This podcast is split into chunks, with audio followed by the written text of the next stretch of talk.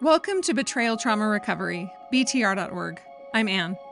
I'm sure you remember what it was like when you were searching for help, maybe for your husband, hoping to find the right program or therapist. That's why I started podcasting. I supported my husband through seven years of pornography addiction recovery, and not one therapist during that time told me I was experiencing emotional and psychological abuse and sexual coercion. I didn't want any other woman on the planet to be in the dark. If you're like the majority of my listeners, you're experiencing the type of abuse that's invisible and difficult to wrap your head around. Your husband is using porn or having affairs or lying to you, and you're getting the same bad advice about how to improve communication or your relationship. If you need support from women who totally understand, check out our daily group session schedule at btr.org/group. We'd love to see you in a session today. One simple anonymous way to help spread the word is to click, follow, or subscribe to the Betrayal Trauma Recovery podcast on your favorite podcasting app. While you're there, every five star rating helps make this podcast more visible and will help save other women from getting the wrong kind of help, like a couple program that will make this type of abuse worse. For those of you who follow or subscribe to this podcast, thank you so much. Your support means so much to me. So, the last three weeks, we've had Laurel, a member of our community, on the podcast to share her story. In today's episode, we are going to listen to the rest of her story. So, if you haven't listened to the episodes before, go back three episodes, listen to those, and then join us here. In the last episode, we were talking about housework. Laurel mentioned that she has some physical limitations and that he would use those physical limitations against her rather than trying to help her. So we'll just jump in right there. What was his reasoning for you doing more housework when you had this condition? So, because I have an immune issue, I asked him when he came in from outside, you know, from out in the community, that he please just wash his hands so that I would be exposed to less germs. Hey, when you come in the house, can you please just wash your hands? I mean, lots of people do that, especially during pandemic times. This was before that, but that's become a normal practice for a lot of people. But he believed, and this is back to your reasoning, I think, about, well, I'm doing the thing and I need to get, you know, this benefit that I want out of it. And the benefit that he thought he was entitled to was that I should do extra housework for him because he washed his hands. Wow. Right. This is so hard for me to wash my hands that this makes up for me doing the dishes or something. Right. Yeah, Wow. it was super weird. Especially near the end, he told me my intentions and feelings. So he would say to me, like, you're blaming me. And I'd say, no, I'm not blaming you. Like, I'm blaming myself that we're late. No, I feel blamed. So you're blaming me. And I'd say, "I- I'm not blaming you, you know, or he would tell me in other situations my intentions, my thoughts, my feelings, my internal process.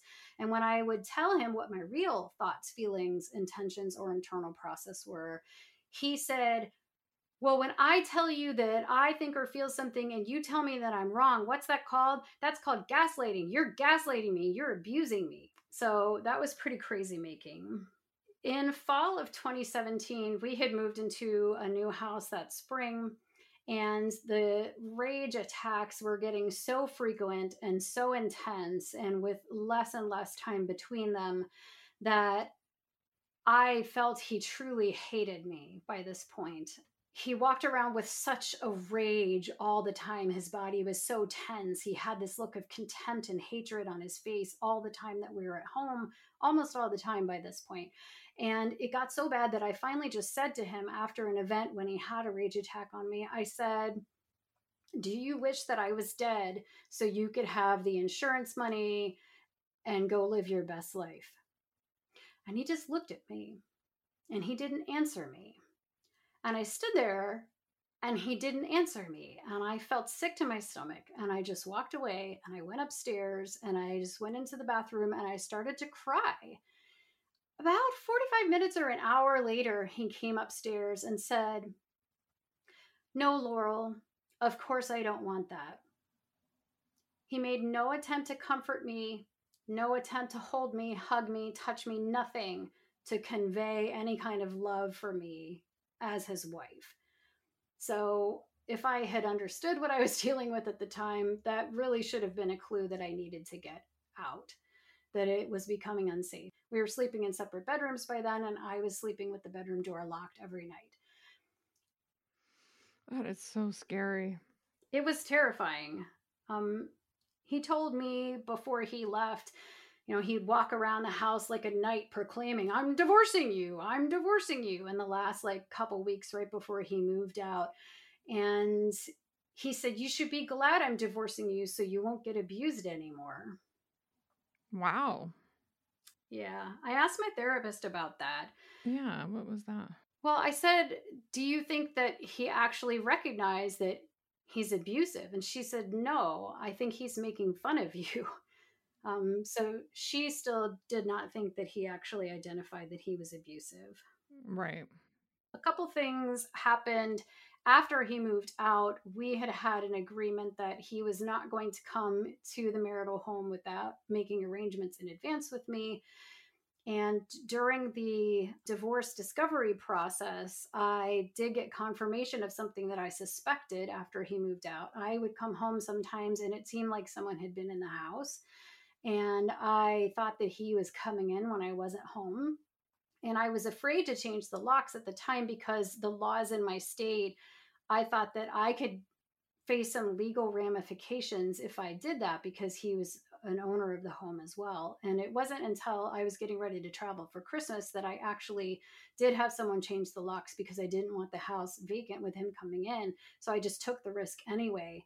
But when we were doing discovery for the divorce, he, by the way, withheld most of discovery, had secret bank accounts and all the things, and like wouldn't turn over discovery on them. Real quick before a response, there are a lot of so called betrayal trauma therapists or coaches or groups out there, but they don't approach pornography use or infidelity as an abuse issue, or they try to quote unquote treat both the abuser and the victim in the same setting, which is unethical. So if you hear something in this episode you relate to, Check out the group session schedule at btr.org/group. We'd love to see you in a group session today. Now back to our conversation. One of the things I did find on the one credit card that he turned over statements for was that he had purchased a, another key fob for the home alarm system. So I think he was using that to disarm the house when I was away so he could get in. I'm so, so sorry. All of these things are awful. They're also kind of typical of so many of the stories that I hear. And they are extreme. They're really extreme. And it's fascinating to me that abuse at this level, which is serious abuse, not that other abuse isn't serious as well, but this is serious abuse that, you know, the reconciliation people or other people would not recognize it as such is really, really scary. And so I'm so, so glad that you're willing to come share this so that people can recognize like this is severe abuse.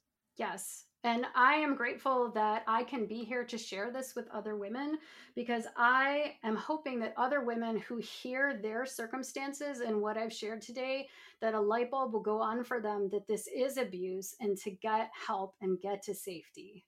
One other thing that I wanted to add was during the divorce process, there were a number of things that he did to also intentionally terrify me. For example, he tried to have me served, but I was out of town on a work trip.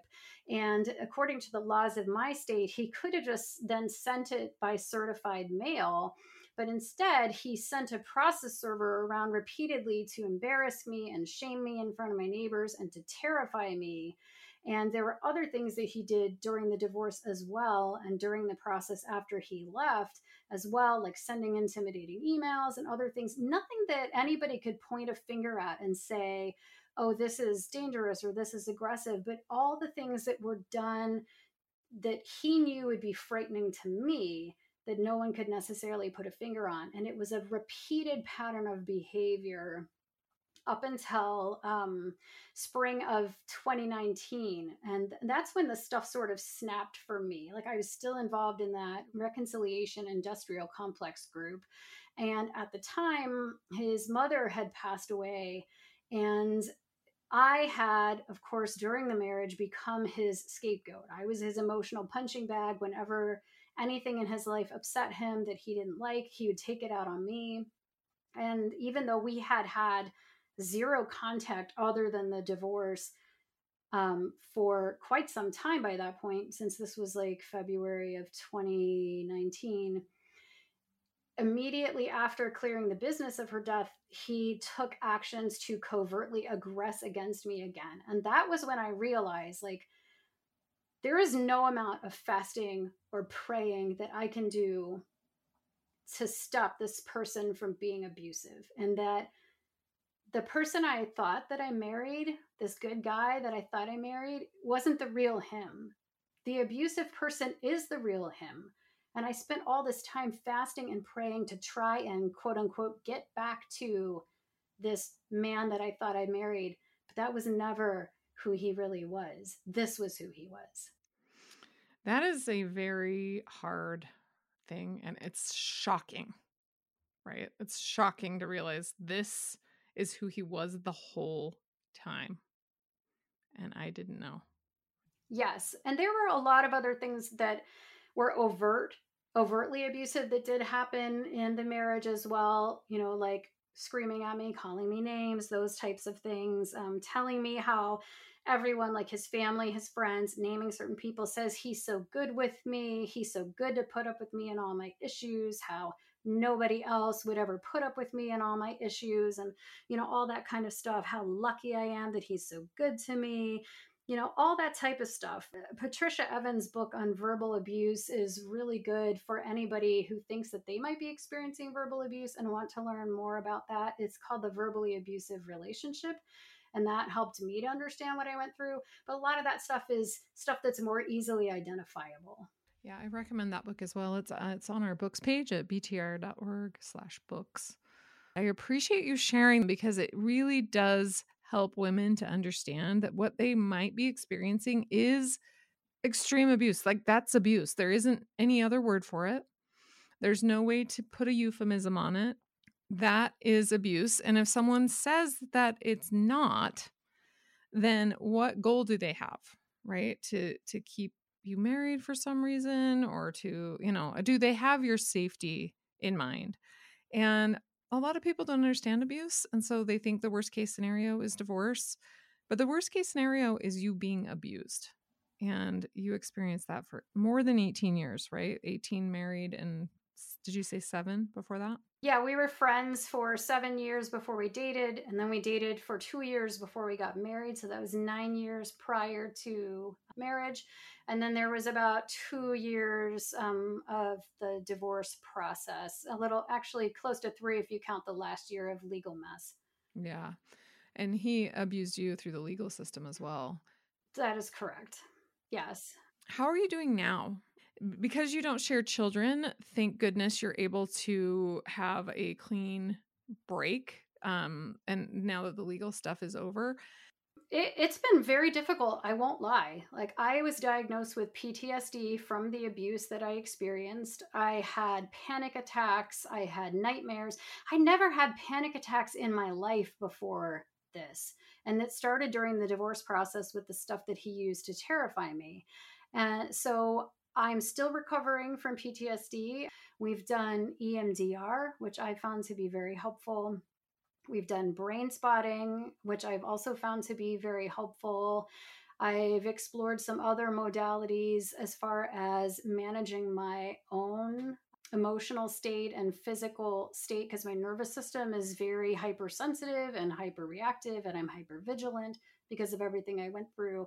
So there are some other practices that I've taken home that I can use when I'm feeling activated that have been helpful. I do want to say that this was something that was important to my recovery. I never would have snooped in someone's private things prior to just this crazy making experience I went through. But when my ex was preparing to move out, I did go to the journals that he occasionally kept, which I had never looked in our entire marriage. And I photographed everything and I went through it with my therapist and processed through it with my therapist. And it was very helpful to me to understand the level of projection and manipulation and dysfunction that was happening there. That was important to me. So that's a tool that I use to help myself know what was real. So since then, I am in a new home. It's taken me a while to get settled, and I'm feeling much more hopeful about my future. I'm using my voice to speak truth.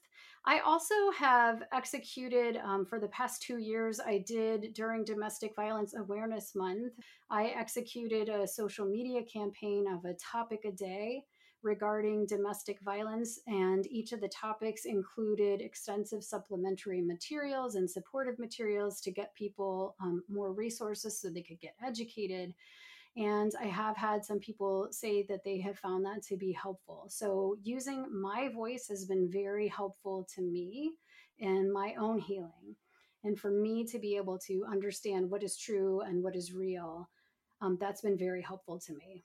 I've found that to be the case too. Being able to just speak my story and share and be listened to, right? And taken seriously and know that other women who are listening to this are nodding their heads when you said, I'm shaking my hands. Like, ah, they're doing that too as they're listening because they have also experienced this. And so the collective validation of victims who have been through this is helpful. I'm so, so glad that you are safe now and continually becoming more and more safe over time. Um, now that the legal abuse is over, I'm assuming. Is it over? It is over, yes. And I will say that one thing we did not talk about was the extensive financial abuse, a lot of which I didn't find out about until some of the discovery process in the divorce. But that is a component for most people experiencing domestic violence. It's shocking to me how much you learn after.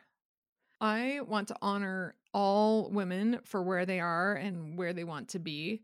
I was just shocked in my own circumstance, as it sounds like you were uh, all of the things that I didn't know. But once I went through the divorce process and was divorced, all of the things that I see now and that are continuing in my situation because I, ha- I share children with him that just continue that are so obvious to me now, like knowing what I know. I don't know if I ever would have known had I stayed married. Divorce and sharing children has brought so many more things to light that I didn't that I wasn't even aware of at the time. Yes. And I had to deal with him after he left during, of course, some of the divorce process. And there, some of the behaviors that I had seen in the marriage, I saw him executing over and over during this process. So that was very eye opening to me as well to understand, you know, being out of the environment and still seeing the behaviors and being able to recognize them for what they are once I was out of the situation, that was also very helpful to see. Well, he was still trying to maintain control still trying to control the narrative, even though you were going through the divorce process. Yes. Laurel, thank you so much for taking the time to share with us. Also, it sounds like you did a lot of your own processing and writing some of these examples down and really processing what happened to you. And I appreciate that you were willing to come and share that with all of us today. So, thank you so much for taking the time to be here. Thank you for having me. I'm grateful to share this, and I hope it helps others. If this podcast is helpful to you, please help us reach other women by following or subscribing and giving us a five star rating. Thank you for helping other women find us. If you've already purchased a copy of my book, Trauma Mama Husband Drama, please circle back and give it a five star rating. A lot of women are searching for books about betrayal trauma on Amazon, and rating Trauma Mama will help them find this podcast, which is free to everyone. Your donations keep this podcast going. Go to our website, btr.org, scroll to the bottom, click on Support the BTR podcast. And until next week, stay safe out there